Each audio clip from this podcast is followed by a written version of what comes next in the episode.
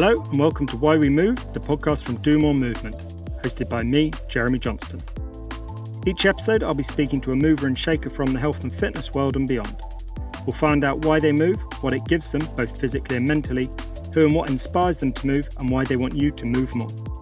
The aim is to encourage you to challenge your body and mind in new ways, to think differently about health and fitness, to try things you've never done before, and above all, to do more movement.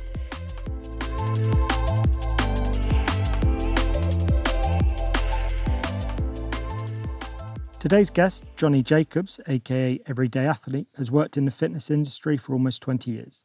He's been a physical trainer for the armed forces, competed in bodybuilding competitions, and completed numerous marathons and Ironman events. He has a degree in sports science and a master's in strength and conditioning.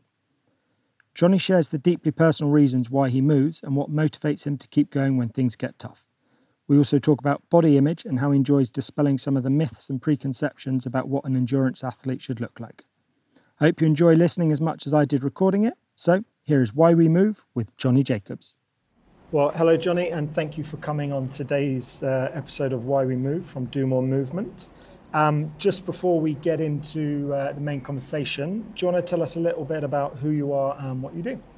So, as you just said, uh, my name's Johnny. I'm a personal trainer working out of London and online. Uh, I've been a PT now for just over 20 years, taken a few stints out of being a PT, but it seems to be where I've gravitated towards or sort of come back to every time I've maybe come away from it.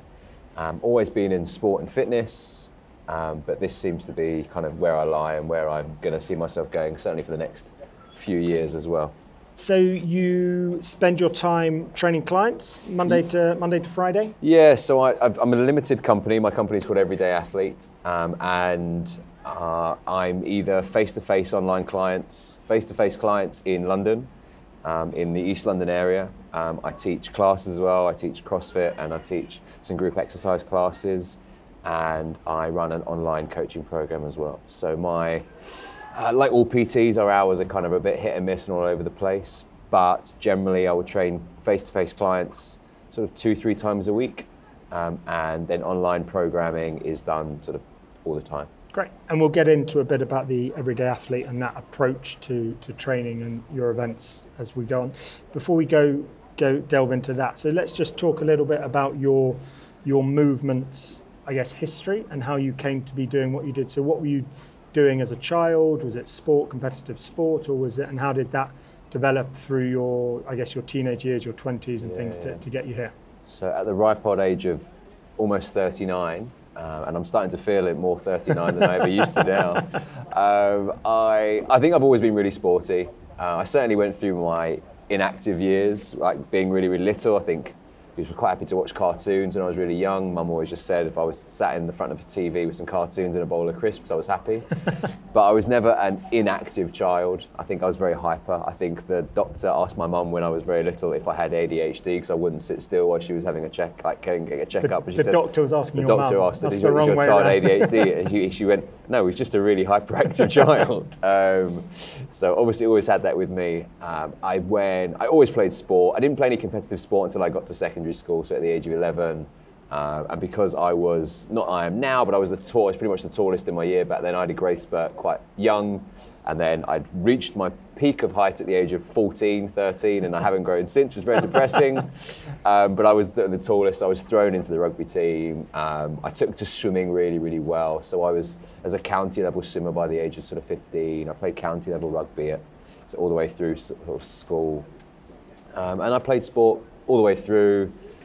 I found the gym, I found lifting weights when I was about 15. I'd always been interested in bodybuilding, but never really done anything. I think when I was eventually allowed to join a gym, I just wanted to lift weights. Yeah. I thought, yes, great, I want to get, I want to get really big. Like, and was world, that, world strongest man is cool. Everyone grew up on and it. And that was kind of inspired by what you'd seen on telly, or absolutely. Kind of, like if we go back to kind of Christmas specials, so World's Strongest Man. My heroes growing up were the Incredible Hulk and He-Man and Thundercats, and I think I'm of that age of where the superheroes were just looked like bodybuilders. So I think I just almost achieved because that's all I watched, because that's all I threw myself into. That's kind of what I thought. Oh, that's what, definitely what I'm going to do. So I think when I was eventually allowed to lift weights, I just I absolutely loved it. Um, Mum and Dad never let, no one ever bought me a, a home gym like some dumbbells. I said no. you don't know what you're doing, we'll get you a gym induction when you're old enough to get a gym induction, and you'll go from there, and then you go in with your mates, and you've still got no idea what you're doing, but you're legally allowed to go in now and lift weights. Um, They can't stop you now. Exactly. So loads of loads of copies of Muscle and Fitness and Flex magazine every month, and going, yeah, if I take that supplement, that'll get me massive, and being naive to the whole industry as it was as it is, um, and then carried on playing rugby, but less competitively. When I finished school, I was never a great rugby player, but I was because I was big and because I was strong, I got away with it to a certain, to a certain level, because you had because I had that ability. I certainly didn't have the skill levels, but yeah, I did all right just because of the, the physical capabilities. Um, it was only when everyone else started getting very, very skillful, I was like, I think I'm at my depth now. Yeah, the growth spurts catch up, and then it comes down to skill. Yeah, hundred percent. Uh, so I got more into weight training. I got more into different sports. Swimming stopped. Well, I didn't stop, but I stopped doing it competitively about the age of sort of 16, 15, 17, just because I didn't enjoy the early mornings, going to swimming before school and then swimming after school. It just became a bit of a Brutal regime. yeah, and I think it was kind of okay. Well, actually, everyone's going to the pub now, and I've got to be up. At, I've got to be up at half past five in the morning to swim. Yeah. I was like, oh, I don't want to do this for much longer. So I sillily, stupidly gave up swimming, which I probably shouldn't have done because actually it would have been great to have done. But I look at the high level swimmers now and going, "They're definitely not the same size as these swimmers. They also peak very early, don't Yeah, they? Swimming. So yeah. you know, most of them are sort of mid late teens, Yeah. and by sort of 23, 24, you're you're looking at Fairly other done. things. So then you you move from that into and was bodybuilding in your 20s. Was that the the main focus? So yeah, so I, I left university at the age of 25 because I took several gap years, not really sure know what I was going to do. So I eventually went to university, did a sports science degree, played an all right level all the way through all the way through um, through university. But yeah, love was lifting weights. Like I would lift weights more than I would do anything else. Certainly more than I studied anyway. and then I went and worked for the army. I didn't join the army. I went and worked for the army as a civilian PTI, and then due to my being being a physical training instructor, cool. um, I went and did that down in Berkshire, based in Aldershot and near Reading. Uh, I work with uh, REME, the Royal Electrical Mechanical Engineers, who are apparently the intelligent bunch of the military. um, and I think because of my background in professional sports, I've been lucky to have worked within the, in the strength and conditioning department of several rugby clubs. I was then asked to go and lead the um, Army Rugby Academy team in S&C, so I did some fantastic work with them, really enjoyed myself. I did a bit of stuff with the Army boxing team. It was wonderful. I did a great four and a half, five years with the Army until I'd had enough. I'd wanted to, I wanted to move back to London, where I'm originally from, and started working as a personal trainer. So I stopped playing rugby while I was still working for the Army. I played local, local club in Reading. I just wasn't enjoying it as much. Like I got sore, and I didn't want to give up weekends all the Yeah. time to play, and getting injured, and then getting back up. And then because my work, because my job was so physical, having to run with the, wanted to have, wanted to run with recruits, wanted to take them through obstacle courses, wanted to do lots of different stuff. If I was injured, I couldn't do my job, and therefore I would then be essentially useless to my post. So there wasn't there wasn't an option to go. Okay, well you go and do admin. Then this was a physical role. Yeah, you needed So, to be I needed to putting be- your body. Yeah. If I got injured, if- if, I got if I got injured at work, it was different. If I got injured outside work Yeah. by doing something recreational, it, wouldn't it wasn't Right. looked upon very favourably. Okay. And when I moved back to London, I started working for a personal training company. I, hadn't set myself up my own business then, and there was lots of people who had done competitive bodybuilding, and I thought, well, no, actually, why not? Why not give it a go? So yeah, I, then I started to do competitive body, like natural competitive bodybuilding. Didn't take it really seriously, but it was okay. Let's train, let's diet for a competition, and that's kind of how I got into into more of that uh, aesthetic-based focus. Sure. And and how how long were you were you doing that? You're not doing that now. No, not doing that How long were you doing that kind of? So I, I did I did three years of competing. So I did my first competition in 2013. I then took a year off from doing it, and I then did two competitions in 2015. Okay.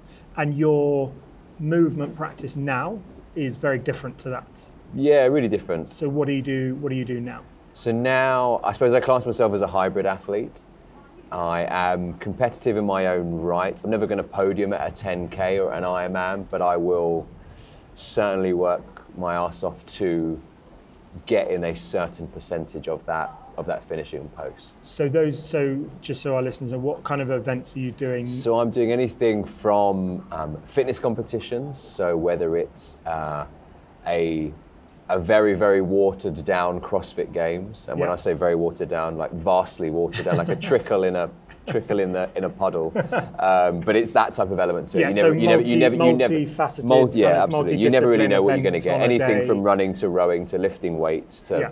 lots of different things Yeah. all thrown together at you. Some, Yeah. some are individual competitions, some are team competitions, to full Ironmans, to half Ironmans, to marathons, to ultra marathons, to duathlons, obstacle course races. Uh, and I think, yeah, I So essentially. anything and everything that Yeah. all the all the different kind of races that there are now hundreds of. Yeah, I've, kind of I've essentially wanted. I think about sort of. I think about three, four years ago. I said I kind of wanted to be able to give anything a go. So I wanted a little bit. If I had a little bit of race prep, someone goes, "Oh, there's this coming up. Do you fancy give it a go?" I want. I want to be fit enough to be able to go to throw my hat in at anything. Go, sure, yeah, let's give that a go. Sure. Okay. So and presumably for that you need to take a holistic view to your your training and your recovery. Yeah, it needs to it needs to encompass everything. So yeah, I'm not a I'm not a one sport person. So it's not like I just need to run or I just Yeah. need to lift weights. I need to be able to divide my time. What's the priority? What's coming up first? Okay, how do I recover from that?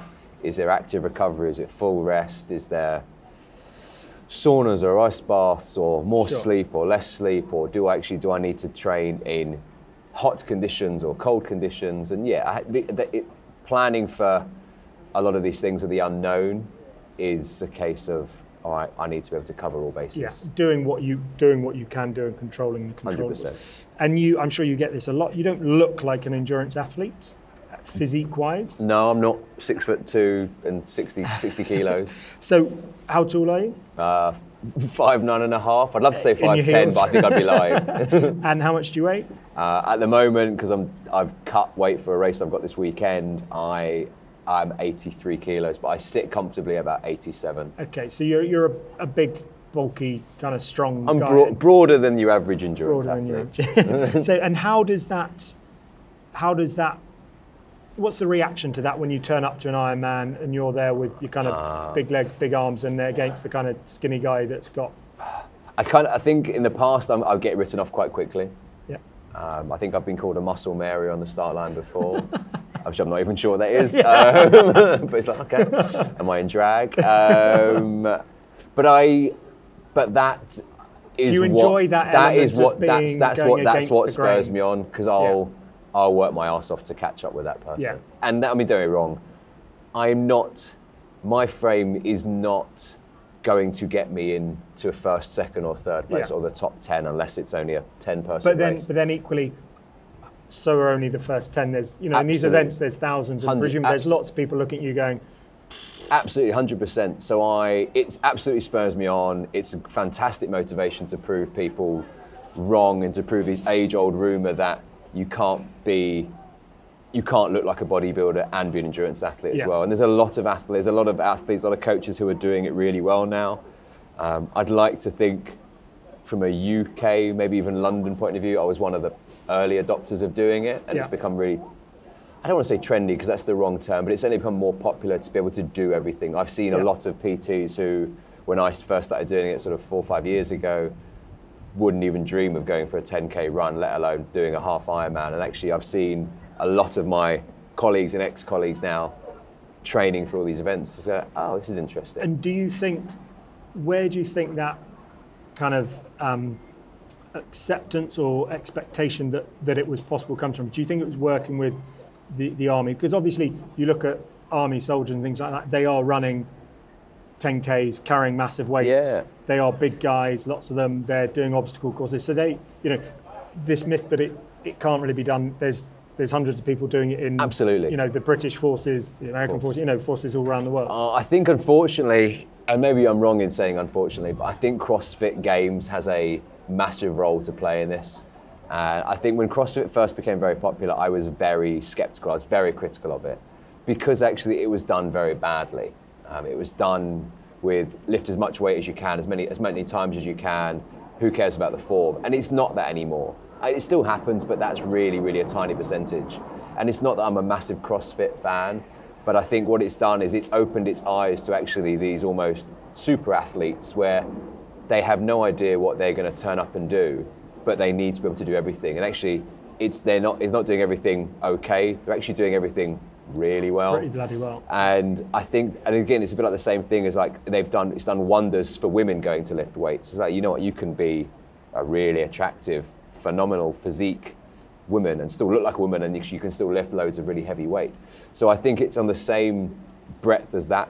That actually, what it's done is it's helped create, or it's helped move that barrier. But I also think, in another term, that actually, I think people are getting a bit and maybe I'm wrong, but, I think people are getting bored of just always focusing on what they look like. And actually, that physical challenge of looking what you look, of, of trying to look better all the time, just gets a bit mundane. And I think you end up judging yourself so much on your own critique more than actually anyone else's critique.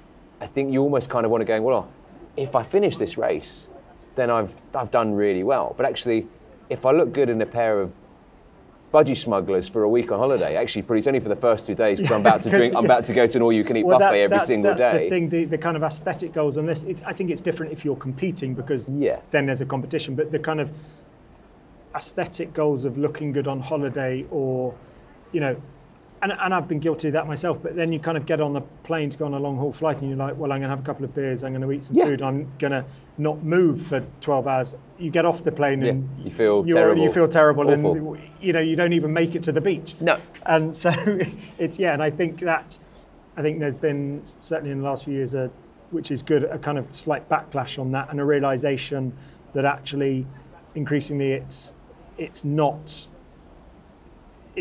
it's, it's very self-focused and actually it's judging yourself because other people are looking at themselves and worrying about themselves and they're not even looking at you anyway. And I think that's it. And I think the biggest. I, There's think, a long way to go, of course, but yeah. And I think the big, a lot of the I thought the conversations I've had with people who have joined, who are new to gyms, for example, over the over the many years that I've worked in gyms, or or clients who are worried about going on holiday and not looking how they maybe want to look. It's like you're the only one who cares. Everyone else is so busy thinking the same thing you are, going, oh my God, how do I look? I don't know what I'm doing in the gym, or everyone's looking at me. It's like they're not, they're too busy looking at themselves, yeah. or too busy worrying about that other people are looking at them.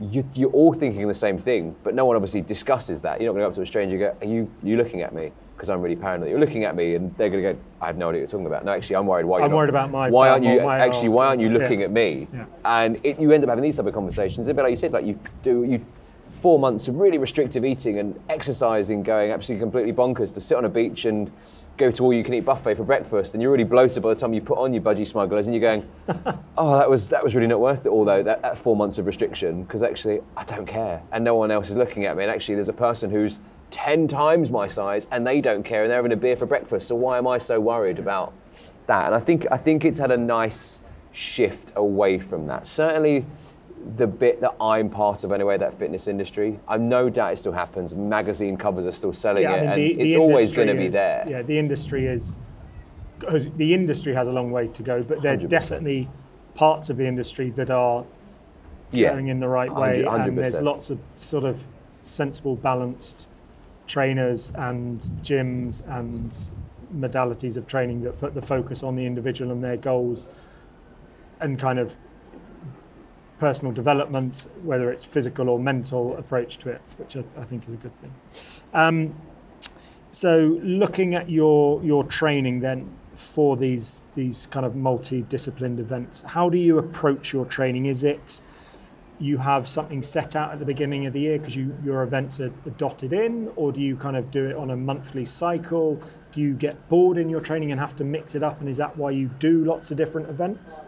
So uh, this year is obviously very different. Everyone's year, everyone's 2020 has definitely changed to what they originally planned. Um, so I had three big events for this year lined up. In fact, I had five big events lined up for this lined up, um, and I'm only actually doing one of them now, which is this weekend. Which Everything is else is a- be, which is a half Ironman in Nottingham. Um, amazingly going ahead, just as the weather turns, which is wonderful. but it is what it is. So I had five big events. I had two fitness competitions and a full Ironman and a run some event down in Wales. So everything else has been cancelled or moved where it didn't work for me because of other events, things going on. So it's the only thing that's happening this year. But if I look at a normal year when this is obviously completely out of the norm, I'll have certain things put in. So I'll, I tend to go for things that I think are quite exciting. So even if I've never done it before, it's like, okay, well, what turns that? Okay, what else have I got going on around that time? I'll speak to family, have we got anything going on? Am I allowed to do that? Is that okay? You have to ask permission for Yeah, these things, whatever age you get to. Um, and and you go, okay, great, I can do that. Okay, well that's six months away. So, have I? Am I going to put anything else in the middle of those six months to help build up, or am I just going to focus on training? So, if it's a marathon, for example, okay, well, do I just want to train straight to do that marathon, or am I going to put a half marathon in there? Am I going to put some 10ks in there, or am I able actually just to keep that discipline up? And and how would you, or what would you say to listeners who are thinking about some of these events and thinking that actually that they've not done them before? That you know maybe they can run a 10k, but they've never done an obstacle course, and actually, well, I'm not that strong. I can't even do a press up. You know, and them thinking that I, I need to train for six months for it. What would you say to them? How would you tell them to approach that? I always say, I say to anyone, be realistic upon yourself. So if you know you've never done a 10k or you've never run further than 5k, going and entering a half marathon in a month's time is just going to be really unenjoyable. So asking yourself why you're doing it and can you do it? How far away are you from you doing it now? So if we look at that, that planning approach, that planning spectrum, are you giving yourself enough time to actually enjoy it? And I always think it's really important because you're not doing it to win money. We're, we're not lucky enough to do this as a living. so actually, unless you enjoy it, I think there's no point in doing it. There's a limit to how much pain I think the normal average person is willing to put themselves through. It's always, whatever you do is always going to be a little bit uncomfortable, but there's a bit uncomfortable and there's actually being in pain, there's actually being in agony because you haven't given yourself enough time to prepare for that event. So if it is a 10k obstacle course race and you know you find doing five press ups, for example, really, really difficult. So the likelihood of you being able to pull yourself over a 10 foot wall and climb under barbed wire and I don't know, climb up a ladder and then shoot down a slide into ice and like all these things are going to be really uncomfortable. So give yourself enough time to prepare to actually at least build some basic body weight strength.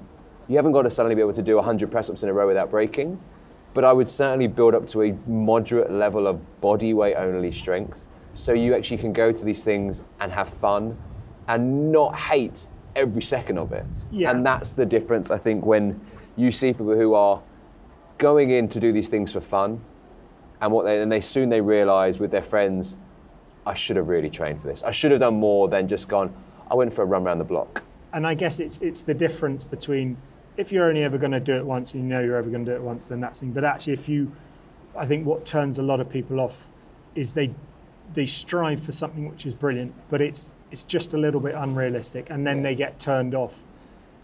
They hate sports, or they hate running because they you know they couldn't do it or it really hurt. But actually, it's a, I guess it's like you said, it's about choosing something that is a stretch but is achievable, and then being realistic with the approach because it should be fun. Like you say, vast majority of people aren't going to be paid for this, aren't going to get anything other than a pat on the back and a like on That's it. Instagram, and so you've got to enjoy it. And that's it. And I think a lot of these things, and I'm guilty as well, I'll enter something and go, I'll always give myself enough time to prepare for it. But I've definitely gone and gone, I didn't do enough work that I should have done. I did like an ultra marathon last year, and my running was great. My running was spot on. I'd done everything to plan. What I hadn't done was I hadn't done enough hill work. And this was a really hilly South Downs ultra marathon. and you know what? I got through it fine and it was a really hot day, which obviously makes everything a little bit harder. But I, in my back of my mind, I went, I didn't do enough hill work, and I should have done more hill work. I did loads of running. I did loads of sort of low intensity, easy running to get me through, perfect pacing, and that was spot on. But actually, the hills just drained all my energy, and I'm kicking myself again. You know what? I'm fit enough, and I'm mentally tough enough to, to get through it, and it's going to be fine. But it, my life would have been easier if I'd gone to Surrey a bit more and actually done some hills. So it's that it's that balance between doing the hard work so actually you enjoy the event Yeah. properly and you can focus on that Like if it had been if it had been ten miles shorter, I would have been much happier. but it wasn't. Um, so, obviously, your training load uh, is pretty heavy. How do you deal with low motivation days I when think you just can't be bothered? I think you have to accept it. I think you can't fight low motivation. I think if it's every day, there's an issue. I think the odd day here and there when you are heavily focused on an event or heavily focused on training for something specific, whether whether it is a holiday and you're trying to lose weight and look good on it, or whether it's training for an Ironman or whatever it might be. I think you need to allow that actually that focus of going, you know what, I am going to be a bit unmotivated on Monday morning. So actually, instead of me planning a really hard session on Monday, I'll just, you know, I'll either do nothing and I'll make sure that I've had enough sleep and I'll recover and I'll go make sure I hit my 10,000 steps and I'll do a little bit of 10 minute mobility and I'll come away from my desk. And you just give yourself a bit of a break. I think if you end up, people fight and they look desperately to find motivation and find inspiration. I think, you know what, I think you just have to accept that, you know what, some days you're not going to have it. So, and I do have days like that. And I've, like this week is my tapering week. And I've done very little in terms of tapering just because I've got so much other things that are going on in my mind and I'm feeling very tired. So my main focus is on actually getting early nights, which I never have that focus on. I'm quite, although I love sleep, I'm pretty crap at going to bed early when I should do. Yeah. So I will end up staying around, staying up and faffing. But actually, because I'm not having the best tapering because there's lots of other things going on, what I'm doing is actually I'm just focusing more on okay, I want to be in bed by half past nine. So when I do wake up at my normal time of quarter past five, for example, I've had much more sleep than I would do normally. And how's that kind of recognition of the fact that there's low motivation? How's that changed over the years? Were you were you that uh, kind of aware of it when you were doing your physique competitions, or were you just I must train through this? No, I think I did just train through it.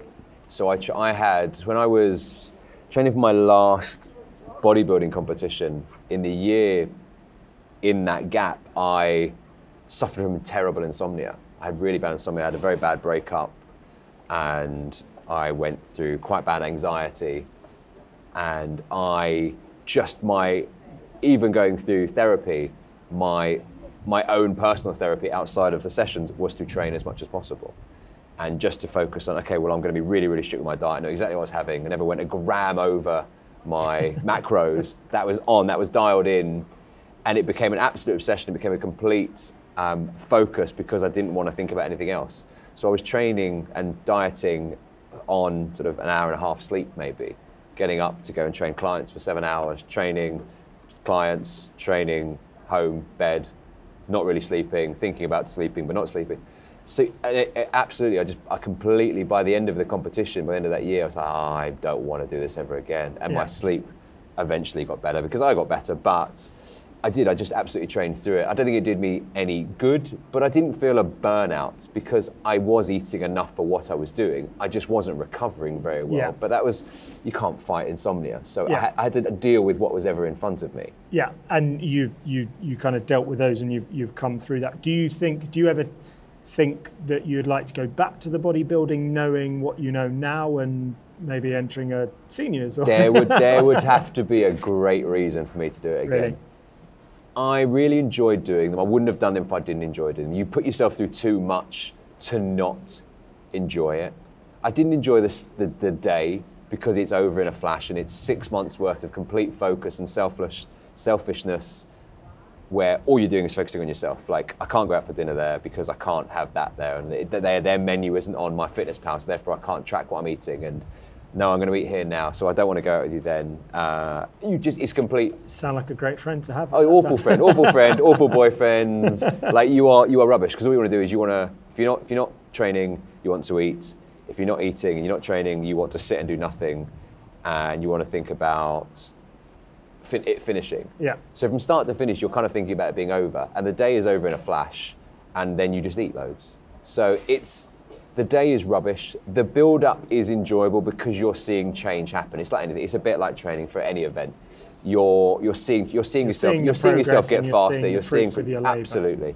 And you you might get injured. Okay, what I'm going to train around it. What can I do? All right, you know, I, need, I need to go see a physio. So therefore, I'm going to get better. And you're you're putting the pieces of puzzle together, and you're always learning something as well. And that's what's really nice. Okay, you know, actually, that's made that bit of training has actually really helped do something aesthetically to me, or that bit of training actually hasn't worked and it's making me feel really rubbish, so I'm going to try this instead, or that food group is making me feel really sluggish, so I'm going to manipulate that a little bit. So you're learning all the time. But no, I, I loved it, and bodybuilding will always be a huge passion of mine. It's still really important to me, but stepping on stage in a pair of Speedos looking like a Ronseal fence is not, is not, is not, is not something I'm running back to anytime soon. Um, we've we've touched on some of the I guess the kind of mental approach to it and things like that. But you've obviously done quite a lot of study around training and the approaches. Do you want to tell the listeners a little bit about that and what you've done and kind of how that has um, played into your your work with clients and your own training as well? So my my master's degree was um, from St Mary's Twickenham, and I did it in strength and conditioning.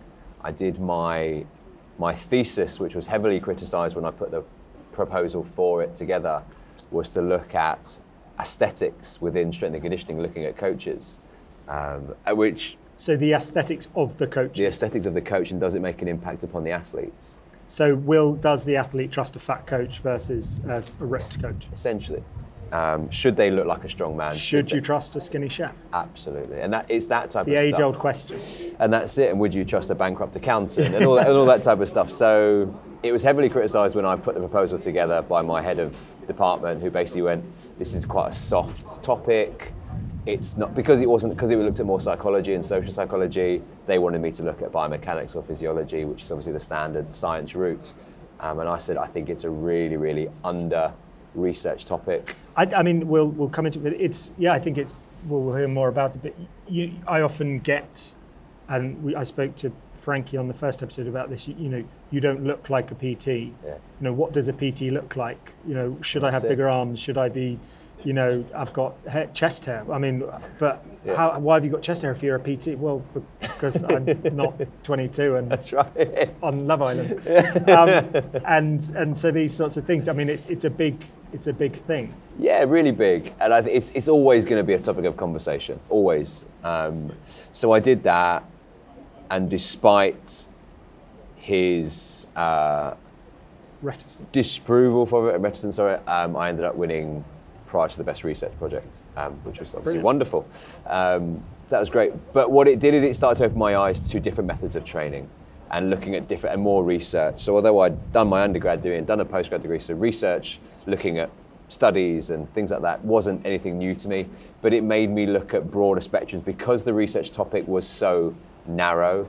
I had to really look at very, very broad. So I had to look at everything from eating disorders, nothing to do with sport at all, through to um, physical and verbal abuse about coaches and in the workplace. And all these things kind of made me a better researcher. So when I started moving away from bodybuilding and more into military stroke, hybrid training stroke, different modality of training, I started looking at lots of different coaches and looking at different avenues. And it made me explore everything from long distance runners, why do they do what they do, to strongmen and why do they do what they do, and starting to marry up quite a lot of similarities, but actually then started to find coaches and athletes who were combining several different modalities. Okay, so why does an Ironman train like an Ironman? Why do they?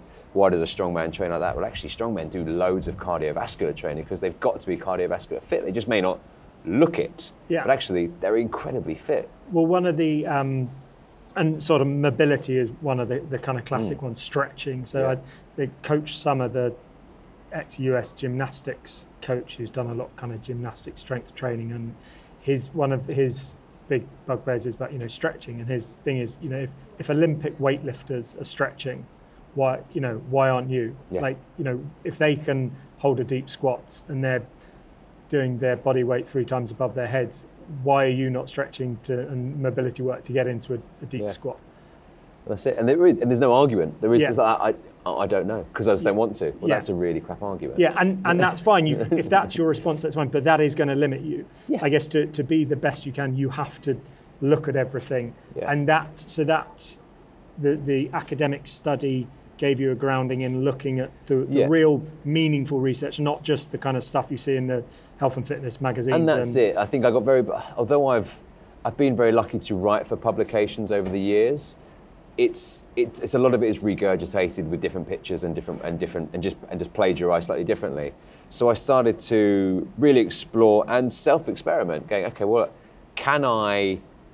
What does being a bodybuilder and doing an obstacle course race do? What hinders me? Well, actually, doing an obstacle course race and being a bodybuilder actually is really useful because I've only got to run short distances between obstacles and actually picking up that Atlas stone and doing five burpees and picking up a stone and then doing five burpees again. Actually, that's really easy because I'm much stronger than Dave next to me who weighs can do a who, weigh, 10K who, well, absolutely, who weighs 10 kilos soaking wet. who can't physically pick up that atlas stone, let alone walk with it. So I've already lost him, and he may catch up with me, but as soon as we've got another obstacle course again, I'm going to overtake him again. So it made me start to go, okay, well, actually, that was quite nice. Okay, I'm going to try and do longer distances. So I started doing more running, and then I got into, okay, well, how can I make doing longer distances, like longer running distances, a little bit more interesting? So I came up with a stupid uh, event that I did on my own, raising money for charity, where I did a sandbag burpee marathon. So I ran with a 13 kilo sandbag across my shoulders, and every mile I did 13 burpees, and I did 26.2 miles. So I did like 365 burpees or something, and actually I completed it in under five hours. Like I wasn't trying to do it fast, but actually it's like 26, 26.2 miles is always going to suck. Stopping every mile and doing an exhausting exercise sucks that little bit more, and carrying a weight sucks that little bit more again. But it was it was almost playing into okay, well actually these are my strengths. I'm able to do this. I'm mentally quite strong. I'm happy to be uncomfortable for a good period of time. I don't mind being in discomfort. I'm quite happy to go into. I always call it. I'm quite happy to go into a hole. Yeah. I don't mind that. I'm quite happy to sit in a dark hole and be and a bit suffer. I think kind of people that do do endurance events Yeah, I are, think you are, need to are, be are able- that way yeah, you wired. Need, you need to be able to just say to yourself that this is momentary, and that moment Yeah. might be, you know, if you're doing a 10k, or it might only be, you know, 35 or 40 minutes. If you're doing a marathon, it might be two and a half, two, Yeah. three hours. But it's If only gonna last if that long. But it's only that. It's not. They're not- it's they're- not life. It's not the No. full day. Well, it's, not, going to kill It's not going to be 26.2 miles. Actually, there's a bonus mile. It's not. It's Yeah. always going to be 20. Unless you get lost, it's going to be 26.2 miles. So it's going to finish, and that's what I always say to a, like a lot of people who go, okay, oh, but like, is that not really like? Is it not hard? Because I know it's going to finish. It's not going to go on for another day. You focus on that. it's going to end. If it's a 10 hour event and that's the cutoff, it's 10 hours. Yeah. It's not another, As bad it's not, as it's it not gets. 11. Yeah. Yeah, it's going to suck, but can I keep going for 10 hours? Yeah, okay, well then I'm going to keep Yeah. going for 10 and I've trained to do, to be able to go for 10 hours. Um, when I was playing, when I was younger and I was playing rugby, actually my cardiovascular fitness was my weaker point. So strength wasn't a problem. I could go into a ruck and I could pull people out of a of a ruck because I was bigger and I was stronger. Until obviously, like you said, I stopped growing and everyone else started growing, and then I lost. And then they were heavier than me. But it was I was able to do that. But I very rarely lasted 80 minutes because I just got gassed out. And it's now probably the other way inclined. I'm now probably able to go for a very very long period of time. But actually, it's probably my strength that will eventually give out. So it's switched because actually it's not as important. I need to be strong enough to be able to do what is I want to do, but I and I'm always going to be that little bit stronger than I probably need to be for certain events. But it's my cardiovascular fitness and my mental game that's going to get me through those really crappy hard times Sure. more than anything else. So I think, like I said, it goes back to that. I'm happy to sit in a dark hole. I'm happy to sit on an assault bike, for example, which generally anyone that goes on these assault bikes generally hate because they're hard. It's one level of resistance. So unless you have, unless you weigh a really good amount, it's always going to be that heavy resistance. Where if you're heavier, you're able to move it quicker. I'm happy to sit on that for quite a long period of time and just be a bit uncomfortable because I know that's going to get me through it. And actually, those really crappy times in training is going to they're going to help me through the really crappy times in an event. So before we come to the kind of final three questions that I'm asking all the guests, I guess asking the, the question on the tin of why we move, it seems you move like most people for a range of a range of reasons. Some of it is the the personal challenge, um, some of it is the, the fun of it, the learning aspect of it about yourself, I guess physically and mentally. Is that kind of what else would you kind of does that hit the nail on the head or It has, yeah, absolutely. I enjoy it. I really do. I wouldn't do it otherwise. I wouldn't. I It's too painful. What you the, the training It's too painful. do. It's also too expensive. These are, and, the, and I think that's these events are really expensive. Like an Ironman is five hundred pounds. And that's before you get into the And that's equipment before you've done anything. That's before you. That's, yeah, that's, that's before anything at all. That's just to enter an event is about four to six hundred pounds. So you're already committing a lot of money. You're committing to time away from friends and family. You're committing to giving up certain social events because you just they just don't they don't marry up together. It's got you've got to really enjoy it, and I do really really enjoy it, and I do I have loads of fun when I do it. I may not at the time all the time always, but. They're that's fun. life. That- and that is absolutely life. and it's a massive personal challenge. When I started doing long endurance events, I did it to raise money for a friend of mine who I lost through cancer. So I raised money for Marie Curie, who helped look after him. And that really, really grew my love of endurance training because I was doing it in his memory. I was doing it to raise as much money as I could for him. And ever, and he always comes to my mind whenever I'm suffering through a race, he'll always be, okay, this is why I do it. Yeah. Um, and and I think it's really important to remember why you're doing it. But it is, it's fun. I love the challenge. I wouldn't do it otherwise. And I think that's the most important thing when it comes to doing anything from a physicality point of view. If you're going to pay to do something and you're not going to get anything back from it financially wise, i.e., it's not your job, you have to have that fun. It has to be enjoyable. And it is. It's, it's, it's definitely what floats my boat. Yeah, and that's, I mean, that's part of the, the whole, I guess, ethos of Do More movement is in trying to encourage people to find find what that passion is and try different things that, you know, people say, oh, I should, I should go running. Well, no, you shouldn't go running if you hate it. Yeah. If you're going to do it twice or and, and beat yourself up about it, don't run. Go for a swim. Yeah. Go for a cycle. Go Oh, and lift some 100%. weights. Go to Zumba. What you know, Yeah. find what it is that you enjoy and you want to do and you want to get better at and that you're going to do into your 40s, 50s, 60s, 70s because life's too short to, to do stuff that you don't enjoy, especially if you've got to pay 500 pounds to do Couldn't, it. couldn't, couldn't agree more. Brilliant. So the, I guess the final three questions, like I say, that I'm asking um, asking all the guests.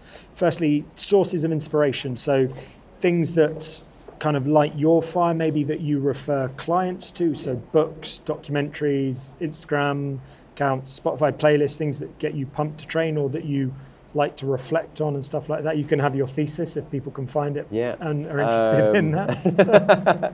So things that uh, motivate me. Uh, I think certainly a friend of mine, Ian, who I lost um, through cancer, big source of motivation. He was a he was a runner, and when I used to work with him in the army, and when I worked with him in the army, I really disliked cardiovascular. I mean, I had to do it because of the job. But if I could get out taking the troops for a run, I would. If I could get out doing a speed march, I would. I'll look after the bags, guys. And that was it. It's like, you know, I'll stay here and I'll take them through an obstacle course race, or I'll stay, I'll take them in the gym. He's like, no, you're going to go out for a run. And I think when he passed away, I was saying to his wife, I really want to do something in his memory. I'm not sure what to do. Maybe I'll run a marathon. She went, but you hate run marathons. I went, I know, but that's why I want to do it. I kind of want to do it because I wish I'd, I wish he'd see me do it. So I did lots of them. Um, he, but again, I said before, he always comes into the back of my mind whenever I'm doing any sort of distance and I'm suffering. It's like, that. Ian would love to see this. He'd think, he'd think it'd be hilarious. He's always in the back of my mind. So I think it's, he's, I suppose he's a big part of my why. Yep. Um, Instagram accounts, we spoke a bit kind of offline before about Instagram, is a love hate relationship. I love it because there is so much great content out there. And I do enjoy putting content out there because it's something that I enjoy. But I think also it's a huge time waster as well. And we kind of said a minute ago, you can be sucked into just suddenly doing nothing for four hours and going, I, I think I came on here to look at something specifically and I can't remember what I was looking at. Um, and I liken it to a dating app. You just sit there instead of swiping, you scroll and you, you don't get anywhere. So I don't tend to, I don't tend to, I know a lot of people do and they go onto Instagram to find inspiration and motivation and they'll look at someone like David Goggins and things like that, who is wonderful and he's a great source of inspiration and motivation. He just doesn't do it for me Yeah, personally. sure. So, so where would you? Um, oh, it's a really good question. I suppose I don't have any specific sources, Okay. so I know that's a really, really rubbish answer. Is there any materials that you send clients to in terms of books or, There's a, there's a couple of nice documentaries that I've put people in touch with. I suppose that's a really bad way of saying it. That I've kind of said I really like this. Yeah. Not saying it's going to suddenly rile you up, but looking at things there where people, I suppose, have overcome things. So there's a wonderful film called I think it's called oh god I'm so rubbish with names. I think it's called like the Hundred Mile, and it's about a guy who suddenly develops cerebral palsy, who is who, who decides he wants to run an Ironman, and it's about that, and it's a wonderful story.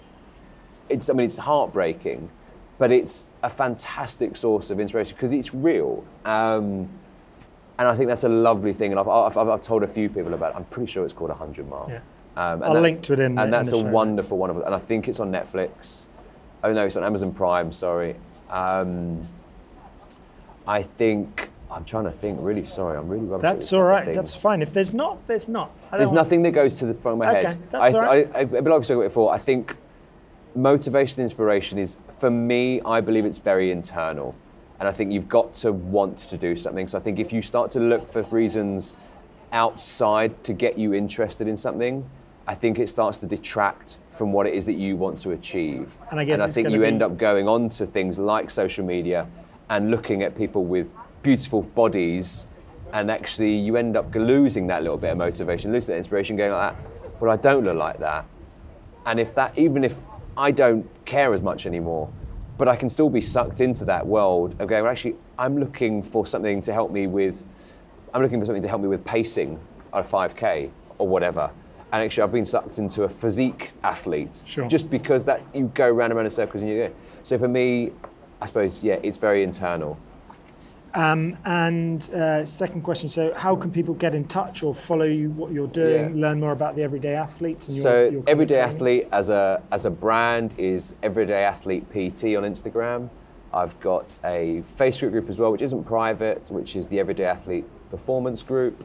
And at the moment, I'm just in the process of setting up, which is going to be about a month or two away, which is um, called the EA Method Community Collective, which is going to be essentially a online coaching group but it's going to be instead of it being my online program now is very t- is tailored completely towards every individual what this is going to do is this is going to have a hybrid type model which most of my online clients have already but it's tailored towards them. This is going to be a uh, a generic type hybrid model which will hopefully appeal which will work on a subscription base. So that's Cool. coming very soon. And there's, you've got some some training books that people can get, some ebooks yeah, on your so I've website. got, I've got two ebooks, another one coming again in the next month or two. I've got one bodyweight one, and I've got one kettlebell or dumbbell Great. one, and that's and they're, they're all they're all linked to my Instagram. Yeah, and we can uh, we'll link to the in the show notes to all of that. Um, and I guess the final question that I'm asking everybody, all the guests, is what would you say to someone who's wanting to to increase their levels of activity? So maybe they're not doing anything, maybe they're just doing a kind of few bits and pieces, but want to make a, a, a positive change. What would you what would you say to that? I think you need to find something that interests you. I think you touched on it before, and you're exactly right. People feel that they should go and do something, they should go and run, and they should go and buy a bike. And actually, I think instead of this should, do you want to? Do you want to go and buy a bike and go for a bike ride? If you don't, and it's just going to collect dust in your garage, or you're just waiting for it to get nicked outside in your shed, then just save your money. Don't go and buy new running trainers. You know what? If this is the first thing you're doing for quite a long time, just go and start walking more. Do the very bare basics. Go out and move more. Go out and walk more. Go out and meet friends more from a socially distanced point of view. uh, go and find something that you're really interested. If it's if it's lifting weights, go and lift some weights. Or you know what, buy some weights and take them and take them at home with you if you if you don't want to go to a gym.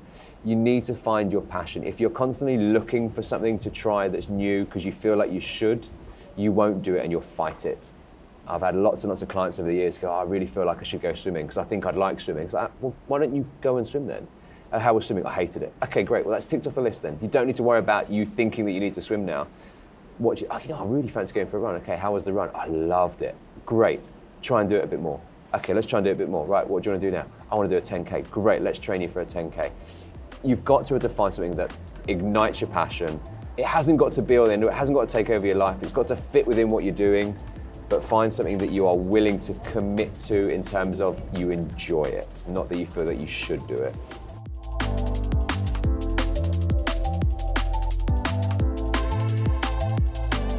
I hope you enjoyed that episode of Why We Move.